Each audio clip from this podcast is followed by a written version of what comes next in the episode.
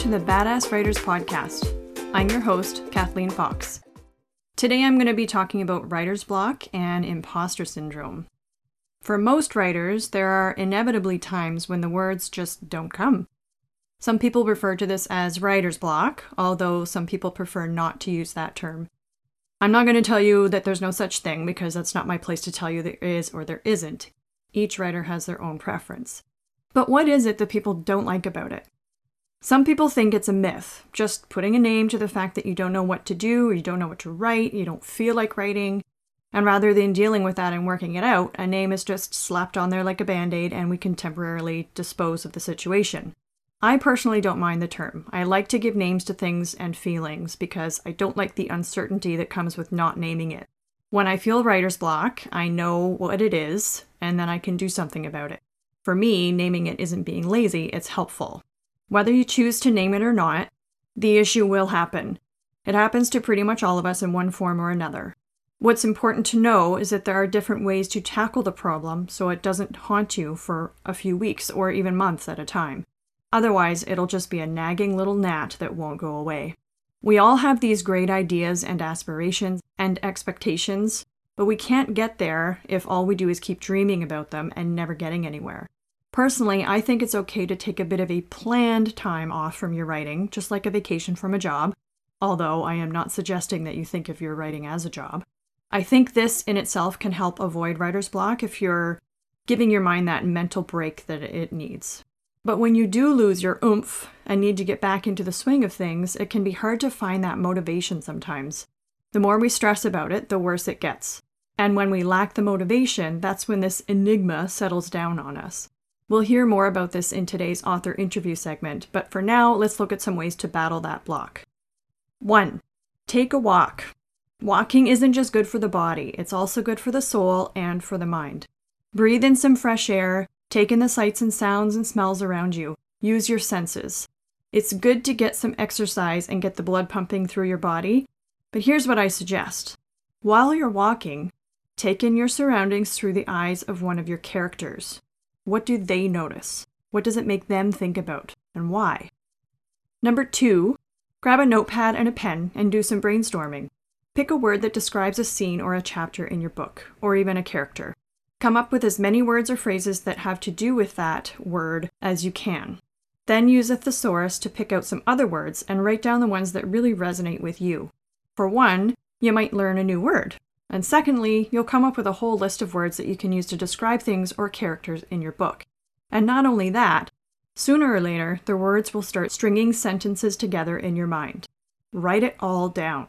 This is when I find the motivation has returned and I feel excited to get back into the writing.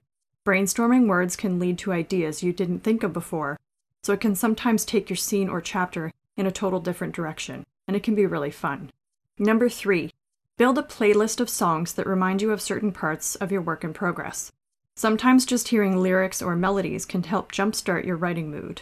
It can help remind you of characters and their personalities, and why they are the way that you've made them. It can make you think of certain scenes and maybe even spring ideas of things to add to them. Number four, take a step away from your work in progress and write a flash fiction story. Search Google for writing prompts if you need some help. It doesn't have to be anything to do with your story. In fact, try to purposely pick something to write about that has nothing to do with your story. This will help generate new ideas while sharpening your writing skills, and it can help put the spunk back into your writing so you can dive back into your work in progress with fresher eyes. If you don't know much about flash fiction, stay tuned for an exciting episode about flash and microfiction and short stories, and an interview with flash fiction expert Tommy Dean gracing your ears on Tuesday, March 15th. Number five, read a book. Take a look at that toppling TBR and pick something you've been meaning to read for a while. Bonus if it's in the same genre you write in, which you should do a lot of anyway, because it's always good to see how other writers approach the bigger things like story structure, scene structure, voice, dialogue, character arc, backstory, time changes, fight scenes, etc. There's so much to learn. That's not to say you shouldn't forget about all of that sometimes and just read to escape into someone else's world, but seeing how others accomplish these important elements to a story can help you do it in yours. Number six, read a craft book. Is there a particular area you're struggling in? Because chances are there's a specific craft book out there for that. Whatever you call it, being unable to write can be crippling and challenging to deal with, but getting back your writing mojo is important. Another thing that all writers face at one point or another is imposter syndrome. This happens from time to time when you start losing confidence in your ability to write as good as other people. You start fearing that no one is going to want to read your writing, that you don't really know what you're doing, you can't do it like they can, someone else is going to read what you wrote and disagree and point out all your faults. It can happen when you're trying to get published or trying to find an agent and it's just not happening. It can happen when you hit that writer's block and don't know what to do. It can happen when you write yourself into a corner and you don't know how to write yourself out of it. Your story isn't going anywhere, you don't know how to end it properly, etc. It can happen when you get constructive criticism. There are many different things that can lead to imposter syndrome. And even when you first start releasing your stories into the wild and people read them and love them, you think, Holy shit, can this even be real? Are they just saying that to be nice? As if some part of you believes that you don't deserve the praise. And I'm here to tell you take the praise. It takes a lot of will and determination to set out on a project and actually finish it.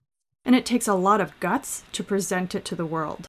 But remember what I've said many other times you wrote a book. That's badass. So many people don't even make it that far, and even less go through with publishing it or even letting others read it at any level. The fact that you went through the process of writing, completing, sending it out for feedback, multiple rounds of revisions and edits, learning everything as you go, applying what you've learned, going back and changing things after you've learned them, sending it out for more feedback, perfecting and polishing it, and then sending it out for potential agent rep and publication. Wow. You deserve a massive high five. Look at how far you've come. And for those of you who are just getting started, I'm glad you're here soaking in all the tips each week and sponging up all the personal experiences that writers and authors are sharing through my interviews with them. Because that is what's going to help you get to the next level of your writing determination and perseverance. Never giving up, putting in the effort will pay off in the end. Don't compare yourself to others. As you'll hear in today's interview, you should never compare your work in progress to all the finished, published novels out there, because they were once just as messy as yours is, and they went through a lot of work to get to where they are now. If your passion is strong, you can do this. You can reach your writing goals, and by surrounding yourself with supportive writers, it's going to make your journey all the better. If you experience writer's block, don't sweat it too much. Stressing about it only makes it worse. Try some different things to get yourself back in the writing mindset. Talk about it with other writers. If you're feeling impostery, share that too. And yeah, impostery is not a word, but it is now because I just made it up. Others will be feeling it and will understand exactly where you're coming from. But don't let it stop you from writing. Keep going no matter what.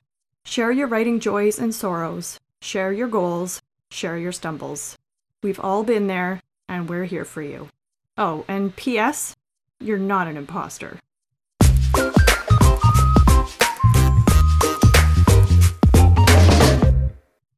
Today's guest, Joseph D. Slater, is a self published author raised in the lonely western mountains of Maine. He is an infantry veteran who has authored three novels The Vacation Planet, Janie, and In the Sky. After being stationed in Colorado for a few years, he moved back to Maine where he surrounds himself with five women, his wife, and four daughters being sure that his children have a nourished and literate life. His favorite haunt is his home library, where he can be found cursing under his breath as he works on his next project.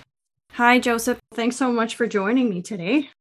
Oh, thank you for the opportunity. I'm really excited to meet you. yeah. So, tell us a little bit about you and your writing projects. I've been writing since about the fourth grade, and I know this for a fact because I actually went back to my parents' house and I found a, a notepad that was like stapled between two pieces of construction paper. And it was this story about how I turned all my classmates into pigs and sold them to meat markets. oh my goodness. and I'm thinking, oh my God, somebody should have like spoken to me. wow. Um, I, I didn't get along with a lot of kids in elementary school. So I kind of stuck to myself. I, I, did a lot of artwork, but mainly I kind of I wasn't seeing the progress with my artwork, so I kind of resorted to writing. Plus, I knew other people who wrote. So that was something I sort of tied to. And I, I felt like I could actually watch myself grow when I was doing it. So that was something that was fun for me. I was stationed in Colorado for about five years and I was an infantryman for that time. And that's when I started actually going towards the more horror related aspects of writing. Not so much anymore. I kind of stumbled into being multi genre author. I did do all horror all the time. I wasn't really mentally in the right place, I think. And writing was the thing that I had to resort to. It was kind of my outlet. It got me through a whole lot. I had a lot of mental crises. That writing was there for me when uh, I felt that nobody else was. My life has gotten so much better since I've met my wife, Aubrey. She's absolutely great to me. And my life is significantly better than it's completely night and day. So that's why I think I, I kind of go a little more sci-fi fantasy nowadays. It's just each project I do is an example of what headspace I was in. And mm-hmm. I think mm-hmm. that's true for any author who writes. If you look at someone who wrote something from 10 years ago, you'll see they were having regular teenage hormones and feelings of being unaccepted in social cliques and things like that. And you look at people who are much older writers and their characters get older too, as I noticed too, because mm-hmm. they you write what you know my headspace changes so frequently that that ended up being what happened. That's kind of a little bit about me. I moved back to Maine and I'm kind of settled down now. So I've got four daughters and I've got my wife. That's awesome. we're all like a cute little nuclear family. Nice. And so what are you working on right now? Right now, I'm working on the series of my first book, The Vacation Planet. The Vacation Planet was so much more successful and it was so much better received than I had ever even imagined. A lot of artists in general, if they're going to show off their work, they stress about it a lot. Yeah. and I feel like the writers who publish their first book, who have their breakthrough and have their debut, I feel like those books are the best ones to read most of the time because those are what I call hungry writers. They're going to throw everything that's in them at that first book so that it can catch fire in that first release you know that's a fire that a lot of us really need to keep. It's really important. So i try to keep that pilot light on. The fire isn't always there. The you know it's it's not i'm not always heated up about writing but i always try to have a little piece of me that's excited to do writing because ultimately we write because of fun. We don't need to look at it like it's work. I, I wrote my first book the vacation planet. It was after watching a show called rick and morty and there's a oh, 10 yeah. second clip where this family goes back to Earth and it's inhabited entirely by aliens, and they're all wearing like I love Earth t shirts and stuff. And I saw that and said, man, that would be the coolest story. At the time, I was so into cyberpunk. I had just discovered the genre more wholly than just Blade Runner. And mm-hmm. I realized that there's several movies and media and ways that you can absorb that universe. And I just fell in love with it. The whole aesthetic is just so appealing to me it kind of takes a lot of the stuff that I do with horror and it allows me to add those bits to, you know, how horrific a society can be and how people can be just in general. And Edgar Allan Poe taught us that a lot of evil comes from people. So I was actually speaking to somebody and I was talking about some project uh, that is a completely random standalone novel I was going to do for National Novel Writing Month last year. And I was saying, yeah, well, you know, everybody does like my first book, but I'm just going to do my own thing. And he said, well, are people always asking you for that new thing? Or like, you know, the, the sequel to it? Because I said to him, the first response I always get is, so when's the next one coming out? Because it doesn't end on a cliffhanger, but I wanted people to ask questions at the end. Mm-hmm. And I've gotten so many questions at the end because of that, that I finally caved and I said, okay, I'm going to work on it as a series. I'm going to flesh it out and build it. So last mm-hmm. November, instead of the standalone project I was going to do, that's what I worked on as the second book to the Vacation Planet. I'm very excited about it. One of my main critiques on it was that I needed to expand on the universe more. A lot of book two is about explaining more of the world, how it works, how society is run. The social classes are so vastly different and that was a lot of fun to do. In fact, it was like writing two different projects at a time because uh, you have these two characters who start off in this really high end corporate lifestyle and they've got all the money in the world.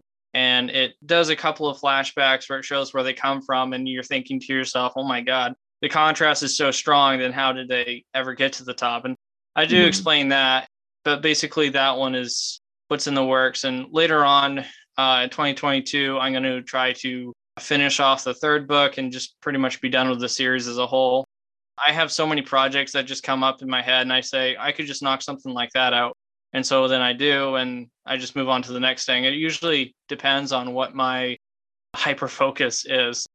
Well, it's good to have a variety of projects on the go, I think, because of that, right? Because you might mm-hmm. not be in the right headspace for a particular one, but an idea might come up for another one. So that's good to have a few that you can choose from depending on mm-hmm. your mood or, or whatever's going on. So when you're drafting a story, what's your writing process like? Do you outline? Do you pants your way through them? How does that work for you? I listened to a lot of your last episode where you're talking about plantsing. Yeah. And I related to it pretty strongly because I am a hardcore plantser. Mm-hmm. I think I'm as plants as it gets.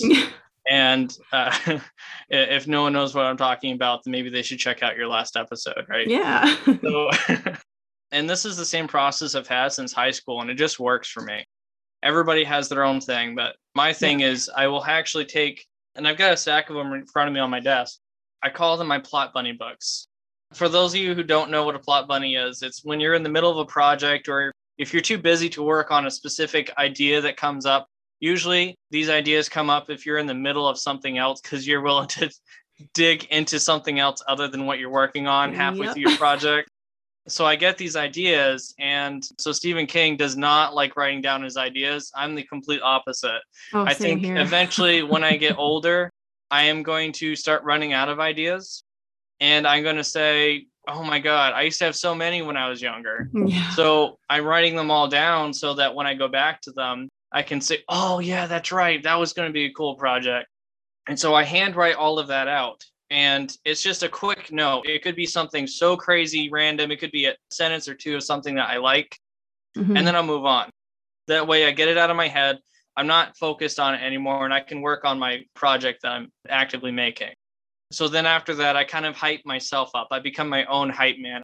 I'll watch every video on YouTube about whatever revolves around that universe. I'll study anything that I can learn new because I like to have my characters know different skills. And I feel like that gives them more of a round feel than just a, a static character. So I try to give each of them kind of an angle. For this second book of the Vacation Planet, I actually learned how to mix drinks so that I could describe a bartender. Research Makes it more authentic, right? Yeah, um, researching has always been so much fun for me. When other kids were struggling in school because they had to look it up on their own, I was like jumping up and down saying, "Oh man, this is gonna be good." And this is before I was using Google. yeah. Once I get to that project that I've got the idea for, I'll say, "Hmm, what are good character names? what's a really cool scene that would just really grab the audience? What would really stand out? There are just different scenes that come up, and I'm thinking, oh man, I have to just really drive it home with that scene. I'm in love with that. So, what I'll do is I'll have these scenes that I'm in love with. And this is where the plantsing comes in. I'll plot all these main points that I go with. And you actually also mentioned Save the Cat Writes a Novel. I'm also a huge fan of that book, and mm-hmm. I'll flip through it just as a reference. I have a pretty basic idea on how to line up my project, but it just mm-hmm. gives me something as a small guide. So I'll have these different plot points. I'll leave this big gap between the two plot points, and I will completely improvise my way there. I'll get to a chapter, and it's not necessarily a filler chapter. It needs to happen. Every chapter I write is supposed to have a purpose to the story. I want to be able to have a book where if you skip a chapter, you have no idea what's going on next. What I'll do is I just kind of improvise, and I, and I love the improvisation, but I feel that if you improvise too hard, you're going to find yourself in a corner and you're not really sure how to get out of it because you didn't have a guide. You didn't guide yourself through it. You need to just sit down and, and say to yourself, where is the story going to go? And I know there's a lot of successful people out there who pants it the whole time. I'm just not wired that way uh, I've always felt that what I'm doing is the way that works for me. So that's just how I do it. So what I'll do next is when I'm writing the actual project, I'll have the notebook open and I have it all color coded with pens. Eventually, when I take out the black pen, that's when things are getting serious. That's when I'm writing down all my main points. That's when I actually start writing immediately after that is when I'm satisfied with what the black pen has on paper. And so then every day writing 2000 words and if you write 2000 words a day then you'll be done by the end of the month. So, nice. sounds very organized. It sounds it, but it's a lot of it is just me screaming. yeah. I understand that too because I like that in between part where like you know where the main things are, you know where you're going, you have your guideline, but to get that discovery and that like I find that exciting.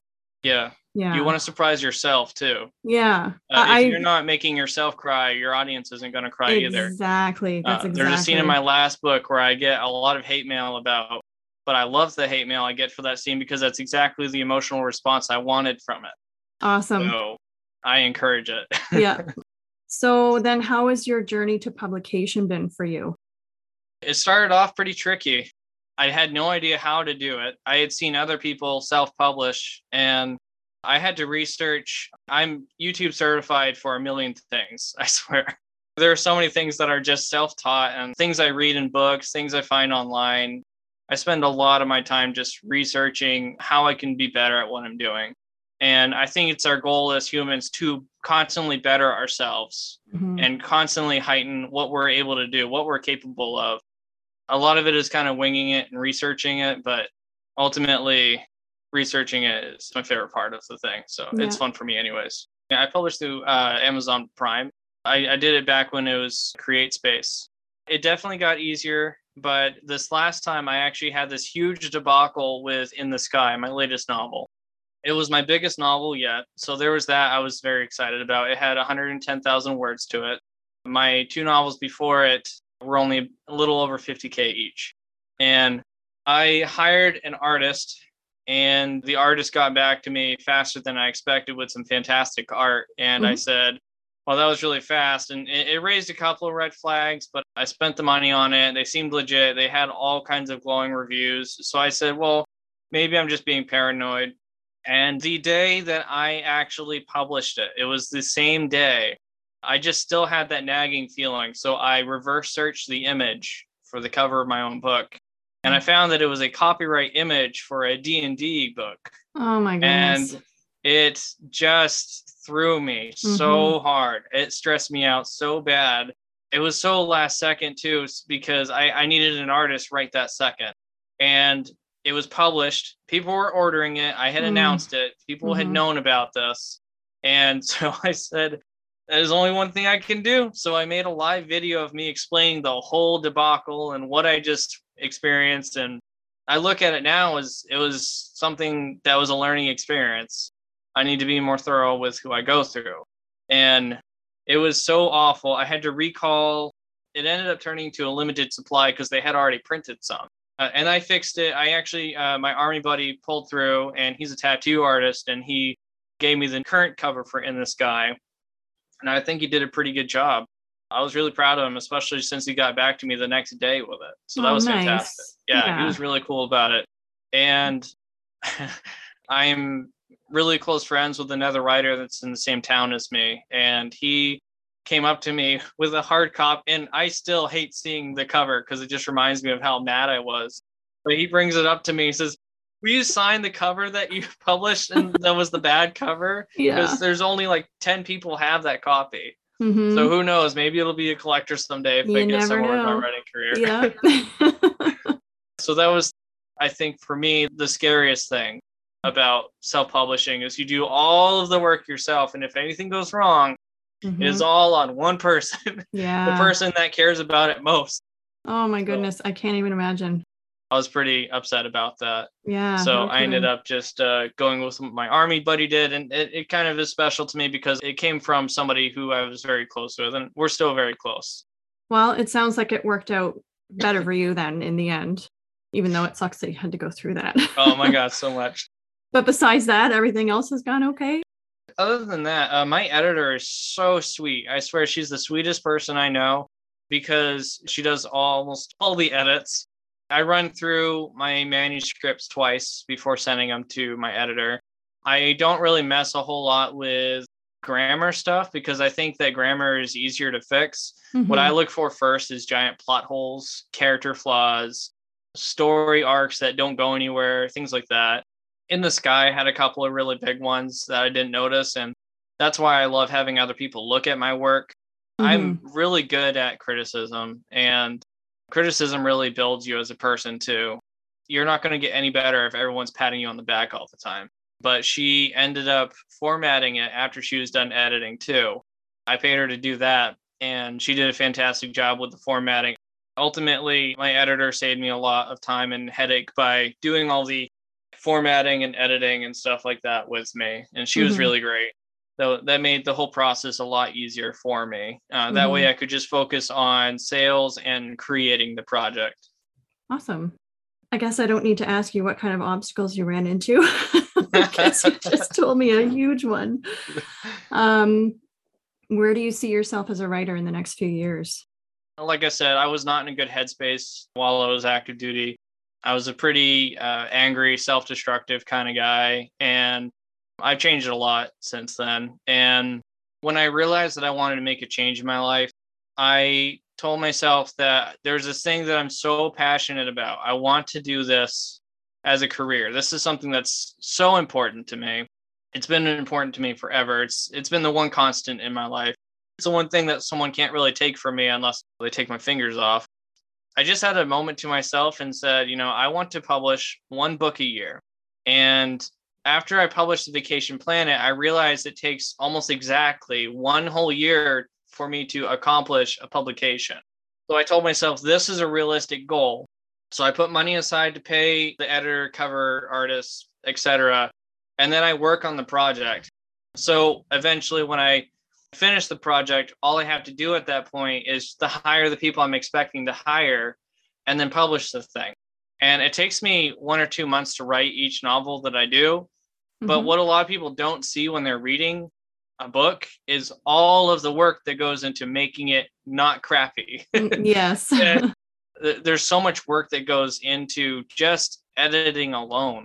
This is with me hiring someone to do the editing, but even just going over it yourself is just that's the part to me that feels like work. That's like the work part of writing for me. My favorite part after writing the project and saying the end is actually finding the cover artist. So, what goes into hiring an artist? Like, how do you know that they're going to know what you want? Do they read the story first? Well, that's the angle I tried to go at with Janie. I sent a manuscript or a large chunk of a manuscript of Janie to the cover artist. The problem is that is not everyone has time to sit down and read. Everyone is so busy which is one of the reasons why I put Vacation Planet on Audible. That's the best career decision I've ever made. And he just couldn't get to it. So what I did is I took all the scenes that had my character described and I sent specifically that to my artist. And I literally took a piece of scrap paper and I made the most crude sketch you can imagine on it. And I sent him a photo of that and said, can you make this? and then what I got was the cover to Janie. And it is a beautiful cover. I'm so proud of him. But for me, hiring a cover artist is so much fun because everyone has such a different style. I get to go through these artists and figure which style matches what I think matches the story. Mm-hmm. And I think he absolutely nailed that with, awesome. with his cover. So that was fun.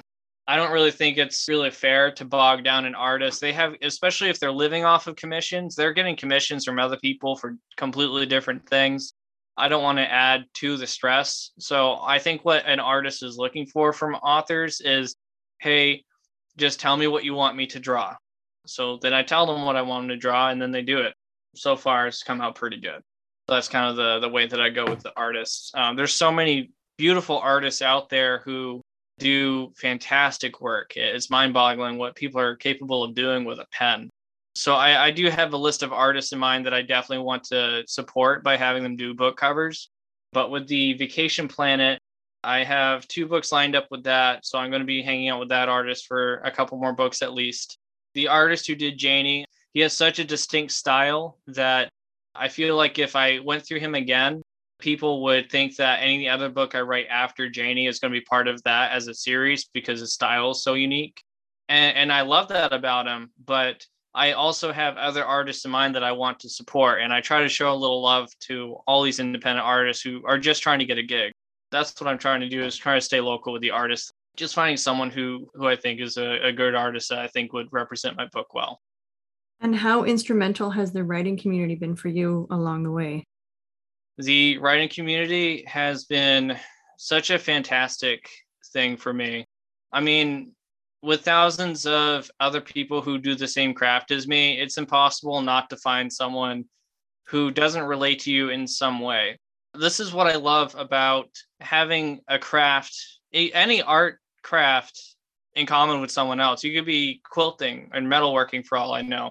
But what, what I love about it is you could have two vastly different backgrounds. You could both have completely different belief system. You could have a completely warring political opinion over another and still meet together as like a unit and support each other over this thing that you both know is a struggle to do. And with me, what I found with writing community is while I don't agree with everybody's personality, I can always relate to what they're going through when they're creating the project. And I love that about any art community that I've ever been involved with. My dad is a craftsman, he does mostly metal work, but he and I will have a conversation over the phone. And even if the t- we realize that it doesn't even matter what the art form is, it's just relating over, laboring over this idea that's in your head, and you're just trying to make it exist. So I created a Twitter account in 2015, but I wasn't active on it. I just created it because that's what you do. It wasn't until this year that I actually was able to free up any space in my life to actually be active in the writing community. And I think that was one of the best decisions I made is just reaching out to people. I mean, I wouldn't have found you if I wasn't just scrolling Twitter. Mostly when I found you, I was trying to distract myself because I was in Boston for my daughter's cancer treatment. And I oh, was like, I, I, I really, really need to distract myself. So I ended up burying myself in work. I worked really hard on Vacation Planet too. And I, I started talking to other people on Twitter and just anything to distract myself. What can I do for my career? I'm not using it as a stepping stone per se, but it definitely helps me get my work out there mm-hmm. by speaking to someone who has a podcast. I think podcasts are the future. I feel like if I can speak to more people who are willing to have me, that's an opportunity that I don't want to turn down. I'm personally a big fan of podcasts. Sticking to the craft you know writing like i said is is the constant in my life. And that is ever since the fourth grade apparently mm-hmm. is the constant. So that's what i go to. And i actually left my last job because there's just a lot going on. I, I couldn't stay in work while going to boston every other week and eventually my wife and i sat down and we said you know what's best for essentially my mental health i was stretching out too much it's kind of like the token quote too little butter over too much bread. Yeah. and and. I was the butter on that situation. Now I'm a stay-at-home dad and writing is kind of my full-time thing when the kids are in bed. Mm-hmm. Yeah. I actually wrote the vacation planet during nap time. Yeah. Oh, that works. so it sounds like it's been a not just a distraction, but it's helping further your career as well. Oh, that's what's so cool about art is you can express yourself and sell it. Mm-hmm. Yeah.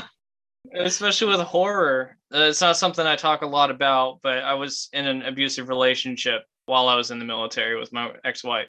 It was pretty nasty. And the outlet I had was writing. And so that's why a lot of this really, really gory, bloody, disgusting stuff that I wrote was, you know, me expressing it's literally free therapy. Mm-hmm. And when I wrote Janie, I had a lot of insecurities about myself as a dad because I was finishing up my divorce and I had just become a, a sole custody dad. So it's mm-hmm. just me, uh, my wife, and my kids now. My ex isn't even allowed to be around the kids. So mm-hmm.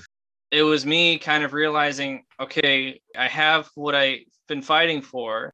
And I had all these insecurities about what if I fail? What if I mess this all up? So Janie came a lot of the insecurities I had about being a dad at the time. And I feel like I've grown a lot since I wrote Janie, but I've heard a lot of people have been very, very supportive about Janie. Uh, there, there are some reviews that I heard about it, and it veers towards this isn't really horror, this is more fantasy, and I can kind of see it but it was absolutely an outlet for just it was basically therapy for me and that's what writing is a form of expressing yourself if you can be better expressing yourself and using that art form to keep yourself mentally healthy, mm-hmm. then why not use it? Absolutely. What do you think is most important for you in order to stay focused on your writing goals? I think if you want to stay focused on your writing goals, it's important to have a plan. During NaNoWriMo, I tell my kids, okay, you know what NaNoWriMo is? It's National Novel Writing Month. I'm going to be a hermit. Do you know what a hermit is? and it just kind of goes from there. Yeah. So basically, I end up living in the, a library that I built in the basement, and I end up staying down at my desk, and which is actually the same desk that I wrote my first novel on in a bookstore. I bought the desk from that bookstore because I saw how excited I was to come there every day and work. It's a fun little fact for you about me. Yeah. I think it's very important to have a plan. You say to yourself, okay, it's like anyone who has a gym membership. You can't go at a random time during the day. When you have time, you have to make time. You can't just sleep in until noontime, have to do all the stuff you have to do to accomplish all of your tasks for that day, and still expect yourself to do more after that. You need to have a regiment. My regiment right now is when I'm working on a book, the kids are in bed and I have four of them. So that's a mm-hmm. task in itself. I have five. and, I know what you mean. okay. yeah.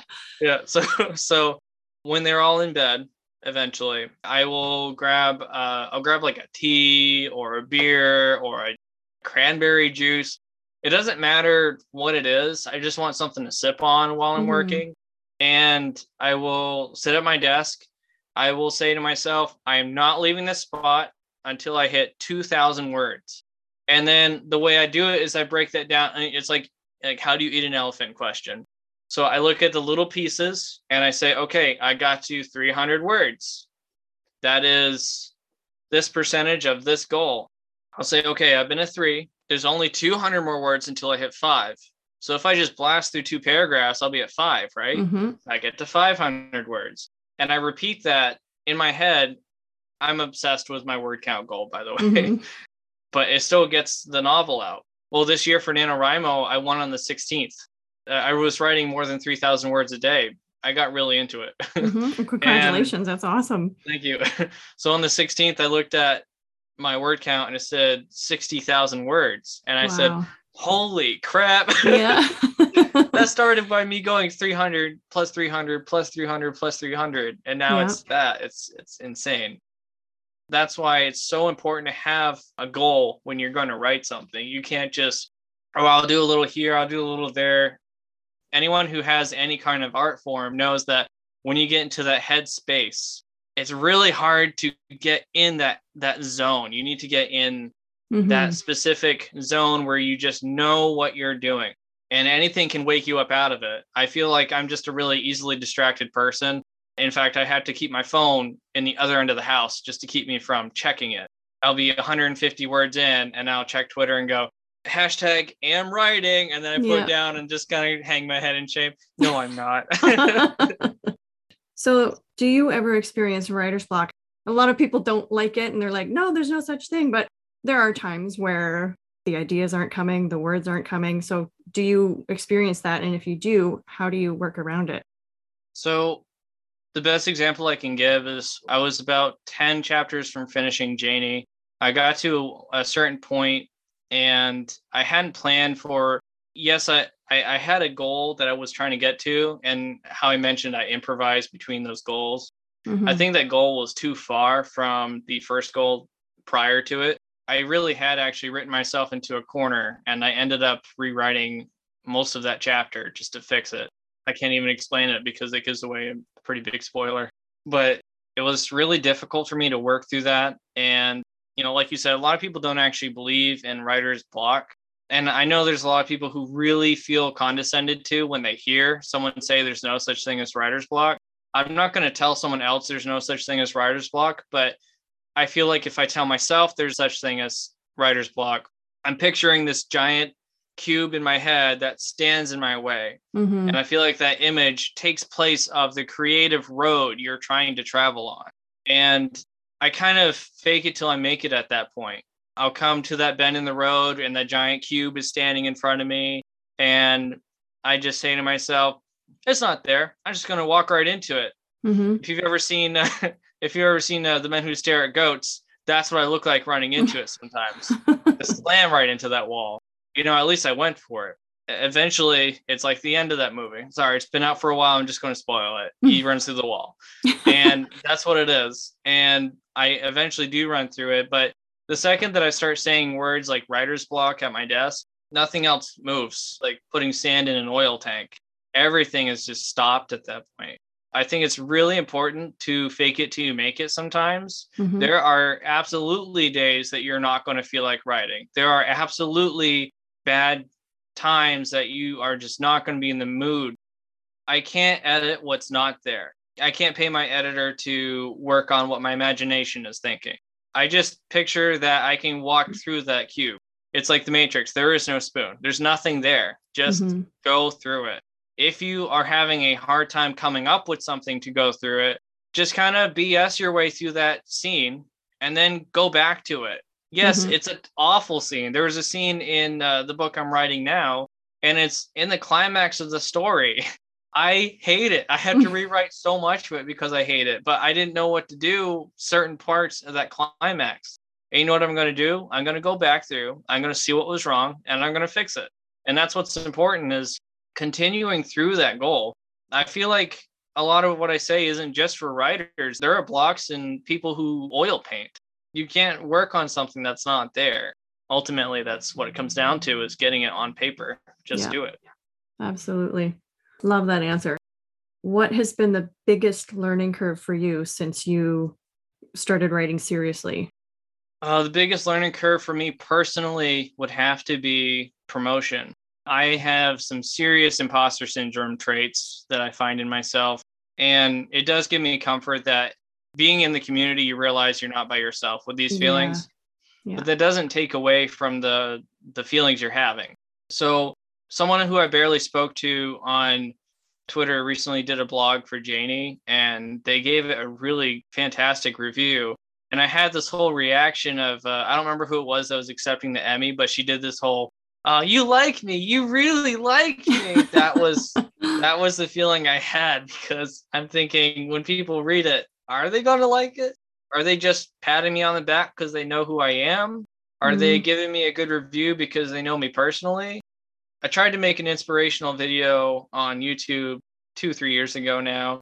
And the example I gave was who's worse, the person who is really out of shape and they're running a mile, or the person who's in really good shape and they sit on their couch and laugh at the guy who's running right. a mile. Yeah. I mean, you want to be the guy who's running the mile, even though it hurts. It really sucks to at the end of the day, you're better than whoever's just staring at you and judging you for it because you're doing something for you. You're bettering yourself for it. And that's how you have to kind of go into it is being terrified of what other people think of your writing is such a massive killer to a lot of people's careers. I'll meet people who during NaNoWriMo is fantastic because that's when a lot of people come out of the woodwork with projects. People I never would have guessed who want to write a book are writing books. And I've beta read for a couple of them and I'll read it and say, wow, this is fantastic. I love this scene. I love this scene. I love this scene. But one of the curses of being a beta reader is you also have to tell them what you think should be changed. And I think I'm pretty nice about how I word it. And some people just go off the handle and say, oh, they hate it. I'm all done. I'm not going to put it for anyone else to see. And you yeah. can't have that mentality. You need to look back at your life and say, I dared I stepped on the invisible bridge. I did that. It was terrifying, but I did it. Janie was actually about to not be published until my writer friend I mentioned earlier kicked me in the butt that entire time. It would not have been done because when I ran into that block, I said, I've never run into something like this. This scene is just crippling the story.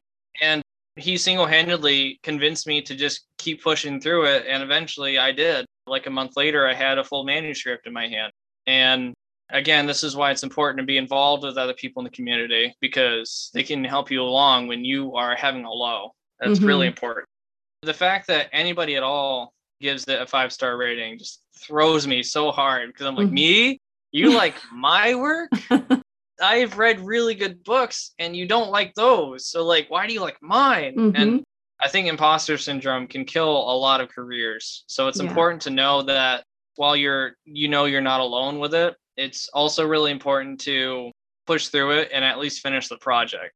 Absolutely. And who has been your biggest supporter in your writing? Well, that's an easy one. My wife Yeah. absolutely been so supportive. She is in nursing school now. She's in her second year nursing school. And I said to her, so right now I'm a stay-at-home dad to watch the kids while she's doing that school. I said to her one day, I can just find a job as soon as you're done with nursing school. And then she just gives me the most puzzled look on her face. And she says, Why would you do that when you're going to be an author? You have to work on your writing career. I'm expecting you to work on books the whole time. How are you going to do that with a full time job? And I just was like, Oh God, I love you so much. That's awesome. that, was that was that was a really special moment for me. She just Mhm. she says to me, you know, why would you get a full time job? Aren't you a writer? You Yeah. have a job. Wow, that's that's awesome. It's so good to have that kind of support. yeah, awesome. it, it feels great to have people who do support you. Um, and then you mentioned that you have four daughters as well. Are you seeing any interest in writing from them based on what you're doing? So in the sky was inspired by the three kids throwing three random ideas at me. My wife says to me, "So the Vacation Planet and Janie are both a little too old for the kids, and they really want to read your stuff.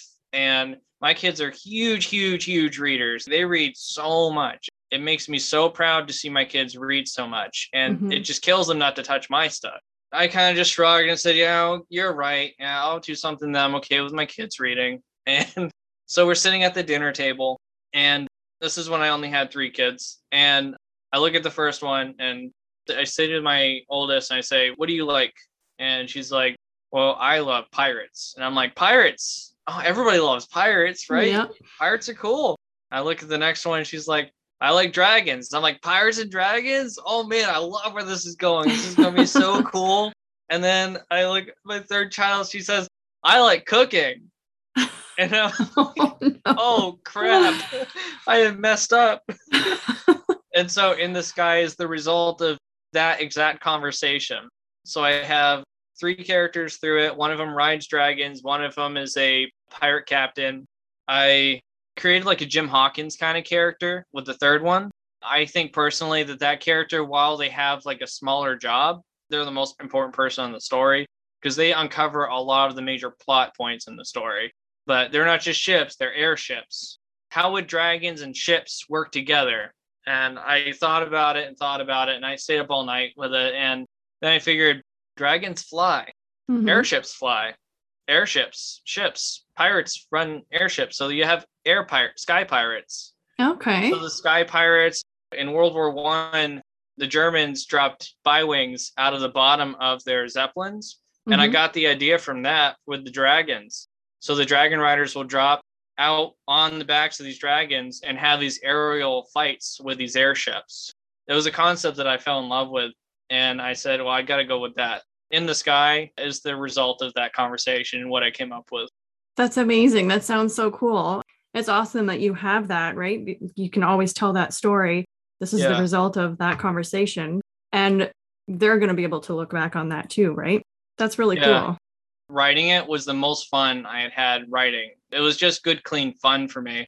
That Mhm. doesn't mean it's bloodless. There's definitely blood and action. I mean, they're pirates. Like you're Yeah. gonna run into some bad stuff. There a lot of intimate war scenery happens. It's not like a straight up gore fest. It's not, you know, it's it's more of a fantasy novel for sure. That one has a special place in my heart because ultimately it was just a fun project. I mean, the whole idea of like pirates and riding dragons, uh, uh, there's so many opportunities with that. And have they had a chance to read any of it? Yeah, we were reading Wings of Fire, which is a really cute series. I love it. Mhm. And we read so much Shel Silverstein that I actually have a lot of Shel's poems memorized. But that night they were like, no, we're going to read that book and we're going to read it now. they took the Shel Silverstein, they took Wings of Fire, and they're like, no, that book you wrote for us, yeah, I didn't forget. You're going to read that. Like, okay. So it's really fun because I can't like legally say that I base any characters off of anybody, but they do get very excited when specific characters appear in a chapter. And that is fun. It mm-hmm. makes it so personal to them because yeah. they're like, oh my God, that is so classic Captain Harley, or that, you know, that's the character's name. Should have seen that one coming. No, it's, it's just really fun my wife and I's goal is to have like a, a little like nuclear family, and I think we're doing pretty good with that. Mm-hmm. We we read at night and we play board games together. We try to have a lot of family time, and at the end of the day, any insecurities I have about myself, and as a writer, you know I have them. Yeah, uh, that's when they come out in my writing. So I'll do that. Yeah. Yeah, awesome. And then lastly, what would you say are your top five tips for new writers that are just starting out based on your experiences? Well, based on my personal experience, I've learned a lot of stuff over the years, especially when I was a teenager and I was like a new budding writer. All of the stuff I was writing was crap because I just didn't know the rules. I didn't know grammar. I didn't know how to build a scene. So, the first thing I learned that helped me improve, I saw my own writing increase in value as soon as I started doing show, don't tell.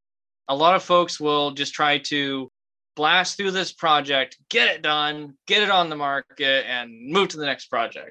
You don't want to do that. You want to show them the scene, put them in that scene. Don't just write the book to write a book and say you're an author. You want to enjoy it. Put me there, put me in the scene. I want to smell how foul the sewer system is. I want to see how scary the height is. I want to feel how closed in the elevator is. I want to smell the guy's cigarette when he goes by me dialogue can be really important too, but when you create that scene and you really put your heart into the essence of that scene, you can make that scene really thrive. Lord of the Rings is a really good example because he described the Shire, and I wanted so bad to live in the Shire because it just sounds like a paradise. I was in the scene, and when I left that scene, I like came back from a vacation because I loved it that's why I'd have to say that's like the first thing that improves your writing. Use your senses and put yourself in your character's shoes. It, it just makes so much more of an impact being in the scene. So the second thing, you should let criticism build you. I have really done actually a lot of projects out of spite alone because I will see something somebody said that they were right to say the stuff they said about my projects and that made me want to prove them wrong in the next project. I wanted them never to see that problem again. I have always been a firm believer in pain being the best teacher. Nothing teaches you a lesson in life like something just kicking your butt and just throwing you to the curb. It's like Rocky says nothing is going to put you on your knees like life does. And the lessons you learn from those criticisms are something you need to take with you don't be bitter. You need to take that criticism and say, that's how I can be the best writer in the world. Mm-hmm. You want to take everything you hear and just try to compile it as best you can. And if the criticism is unjust, just prove them wrong. Make your next project your banger. You want to make your next project and just constantly build on what you can do. That means that you're growing as a writer. It's right. important to build off the criticism and don't let your enemy see you bleed kind of deal you want to thrive on that criticism. I can't think of a moment in my life where I didn't grow as a person from being beat down by life in general. I mean, I, I, mentioned my daughter's cancer, and, and that taught me a lot about myself. And I thought I already knew myself pretty well, but I've learned a lot about myself. And all those things I know about myself and what I'm capable of comes from being taught really hard lessons along the way. Mm-hmm. And I mm-hmm. think that instead of shying from those hard lessons, we should learn from them. Number three, I would say that you need to keep the passion in your project. We all started writing for a reason. And I feel like somewhere along the way, we lost that passion. We got caught up in life. We became adults. We had responsibilities. And it's okay to have responsibilities and be an adult, but you still want to look forward to your project. You don't want to dread going home after a long day. And trust me, I've had these days you don't want to go home dreading that you have to work on your project. You don't have to. Mm-hmm. You can stop right then and just fail the project. You can. You can yeah. choose whether you want to enjoy the escape you get from your crappy day or you can just treat it like it's work. And I think that we should not dread the journey of our project. You need to instead look forward to your project. Your plot gives you a map and your imagination gives you the compass. All you need to do is tie your boots on and keep walking. Mm-hmm. Tell yourself, you know, the 300 words, just one more step, just one more step, just 300 more. And somewhere along the way, we just we just lost what made us excited about writing as a craft. Mm-hmm. And people need to discover that excitement again. For me, I try to keep that like childish energy. I want to go on that adventure. And that's really important to me is being motivated about your project. Writing should never be something that you should be disdainful of. And I think that when you start finding writing disdainful, you need to work on something else. And I don't mean writing a whole nother book. I mean just pulling out a pen and a paper, going really old school with it, and just writing your thoughts down. And for me, that's a really good icebreaker from when I'm starting a really hard scene. For me, I don't really like a lot of scenes that have a lot of dialogue. But my second book, I've had a lot of dialogue. And so I broke out, I have this notebook and a pen. It's my warm up. I'll write down all the things that I just feel about how I'm going to write. And how I write it is between me and the notebook. And then I just get to work. That's how I express my insecurity before working on the project sometimes. It's just a warm up. Someone once told me you never want to compare your behind the scenes to someone's final product. You'll go to conventions and you'll see people who have years and years of work on the table in front of them and it's all so beautiful. It's gorgeous. I love going to cons. But what you don't see is the 60 hours they put into painting that one piece of art. What you're not seeing is all the nights where they stayed up late thinking about our project and said i should just quit you don't see all the hardships that they have when they're they're working on a $500 commission and their computer crashes. You don't see that. You see what their final product is. And people constantly compare themselves to other people. It's just the way our society is built. And I think it's really important to just work on your behind the scenes, make your behind the scenes perfect so that when you do have your final product, it looks better. You mm-hmm. don't go to a play where the curtains are in the background and there's no, and the cardboard doesn't have paint on it and stuff like that that person put work into behind the scenes to put that on that stage. And you never want to compare what you're going through as a difficult time to what someone is smiling about on Instagram. Everyone has a pain that they're hiding. Just just keep it in mind that someone worked really hard to get as good as they are and you can be that good too if you put in the work too. Exactly. That's super important. I think the last thing I would mention that was something I kind of figured out on my own, just from my own experience with writing and criticisms I've gotten before, is you want to write each character like they're the main protagonist. I would say, even especially the villains. My favorite example that I like to use for this is in the movie Inglourious Basterds. The villain, even though he's a Nazi, he is my favorite part of that movie because he is such a living, full rounded villain.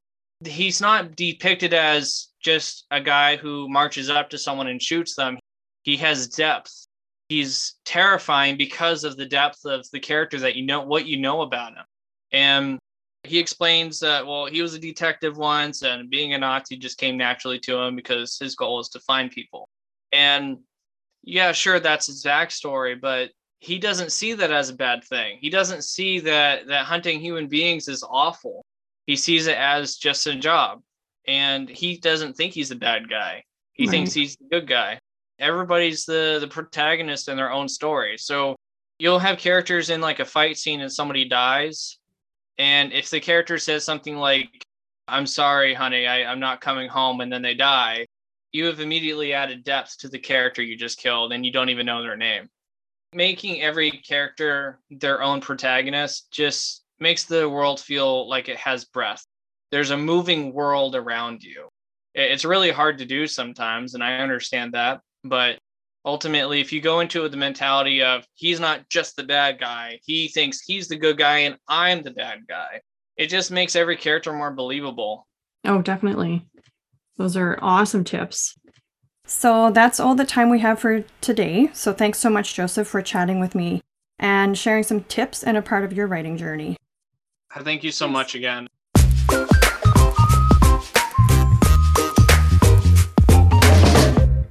And thank you for tuning in.